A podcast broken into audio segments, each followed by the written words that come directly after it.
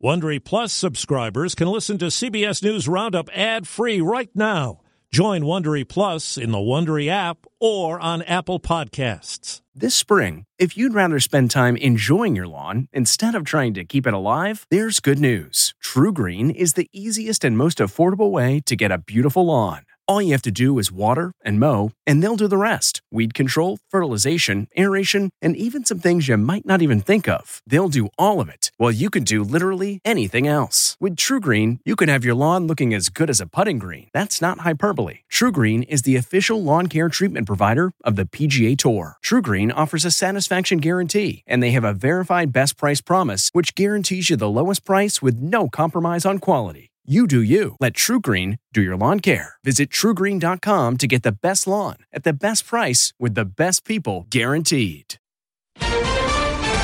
Questions amid hurricane destruction. Who knows when they're going to get electricity and fresh water? New move in documents dispute. The Trump team thinks that they have their best shot with the Supreme Court. Historic home run. Number 62. Good morning. I'm Steve Kathan with the CBS World News Roundup. A week after Hurricane Ian slammed into southwest Florida, the death toll has risen to at least 108. For thousands who lost homes, rebuilding will be a challenge that will last many months. CBS's Manuel Bojorquez has the latest on the recovery effort. The streets of Fort Myers are lined with debris. It's overwhelming. Residents still lack the basics food, running water, electricity. These are families that were struggling to make ends meet before the storm happened. Before, and not, they don't have nothing. Miriam Ortiz runs the Gladiolus Food Pantry in Fort Myers, Harlem Heights neighborhood. They usually assist 850 families a month. Now they've served at least 1,600 meals since Friday. Now folks like Sylvester Manjares, once a restaurant worker on Sanibel Island, are unemployed. Ya para poder apoyar la familia. So you're looking for any type of job to support your family. President Biden goes to the storm zone today. I'm Stephen Portnoy at the White House. The president will meet with small business owners and residents who've suffered losses, and he'll attend a briefing on the efforts to help them recover, led by his FEMA administrator and Florida's Republican Governor Ron DeSantis. Mr. Biden's press secretary says any political differences will be set aside for the moment. Lawyers for former President Trump are asking the U.S. Supreme Court to step into the legal battle over the classified documents seized during the FBI search of his Florida estate.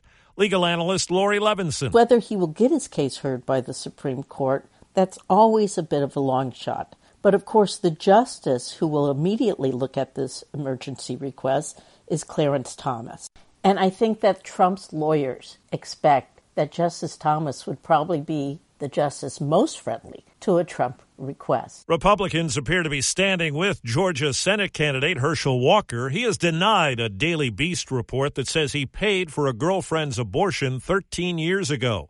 Walker's son Christian criticized him in tweets and social media posts. He has four kids, four different women, wasn't in the house raising one of them. He was out having sex with other women. Do you care about family values? Do not lie. Russia's Vladimir Putin today signed the papers officially annexing four provinces inside Ukraine. CBS's Charlie D'Agata is heading to Lyman, a city in that territory regained by Ukrainian forces. Everywhere there are signs of the ferocious battle that took place. Convoys of bombed out vehicles, Russian military vehicles. They also left behind the bodies of Russian soldiers on the street, which indicates how quickly they had to retreat. Brittney Griner's wife says she's terrified about the basketball star's fate. Held in Russia since February, her appeal on a drug conviction happens later later on this month. Cherelle Griner spoke with CBS's Gayle King. It feels to me as if she's a hostage. Mm-hmm. That must scare you. It terrifies me mm-hmm. because. I mean, when you watch movies, like sometimes those situations don't end well. Iran has allowed an 85 year old Iranian American who had been jailed on spy charges to leave the country for medical treatment in Oman. A South Korean ballistic missile malfunctioned and blew up during a live fire drill with the U.S. It was part of the response to North Korea's test missile that flew over Japan. This episode is brought in part to you by Audible, your go to destination for thrilling audio entertainment. Whether you're looking for a hair raising experience to enjoy while you're on the move or eager to dive into sinister and shocking tales, Audible has an exclusive collection of thrillers from best selling authors that will keep you on the edge of your seat. Like James Patterson's first audio only thriller, The Coldest Case. Experience stories like never before, where every chilling detail is brought to life by captivating sound design. Plus, as an Audible member, choose one title a month to make yours forever. And now, new members can try Audible free for 30 days. Just visit audible.com slash WonderyPod or text WonderyPod to 500, 500. That's audible.com slash WonderyPod or text WonderyPod to 500, 500. The on again, off again Elon Musk purchase of Twitter is on again. CNET's Ian Sherr says it's a $44 billion agreement. It seemed as though he really wanted to back out of this deal, which was made before the stock market started to fall. Well, CBS's David Martin reports the Pentagon is taking action after video surfaced from Navy SEAL training. SEAL recruits blanketed with a cloud of tear gas while being ordered to sing Happy Birthday so they can't hold their breath. When the admiral in charge of Navy SEALs saw this video, he ordered an investigation, telling CBS News it raises questions about the lawfulness of the behavior. Regulations for tear gas use in SEAL training require the instructors to stay at least six feet away from the recruits to avoid the danger of burns and to use the gas for no more than 15 seconds. In this video, the gas lasts for more than a minute. On the second to last day of baseball's regular season, slugger Aaron Judge made history. There goes. Deep left. It is high. It is far. It is gone. Number 62 to set the new American League record. The call on WFAN radio, it came in Arlington, Texas, in a Yankees loss to the Rangers. Would have been great to do it at Yankee Stadium in front of our home fans. A fan caught the Aaron Judge ball. Estimates say it could be worth $2 million. It's the final regular season game today for a pioneering Latino announcer. He has been broadcasting Dodger games since 1959. Dodger broadcaster, Jaime Jarrín. And here in Southern California, he's become an institution among Spanish language baseball fans. Everybody knows Jaime Jarrín, yes. He's like an icon in LA. When Jaime Jarrín came to the U.S. from Ecuador in 1959, he knew virtually nothing about baseball. That's the truth because in Ecuador, they don't play baseball. But when the Dodgers moved to L.A. from Brooklyn and Jarrín station got the Spanish language radio rights, everything was in place for the next 60 years. Jose Mota, the son of Major Leaguer Manny Mota, is himself a broadcaster. He has known Jarrín since he was four years old. Dodger Stadium became different because of Jaime. The faces changed because of Jaime. Today at 86, he calls his final regular season game. It was my pleasure to be able to reach the Latino audience in Southern California. Steve Futterman, CBS News, Los Angeles. 60 years ago today in Great Britain, the first James Bond movie, Dr. No, premiered. Bond. James Bond. And this song emerged. Love, love me do. The first Beatles record came out. Love Me Do was released in the U.S. the following year. At Amica Insurance, we know it's more than just a house. It's your home, the place that's filled with memories. The early days of figuring it out to the later years of still figuring it out. For the place you've put down roots, trust Amica Home Insurance. Amica, empathy is our best policy. Will Smith's first movie since that infamous Oscar moment is coming out. After months of backlash, it seems Will Smith's getting out of career purgatory. I heard it myself. Slaves are free.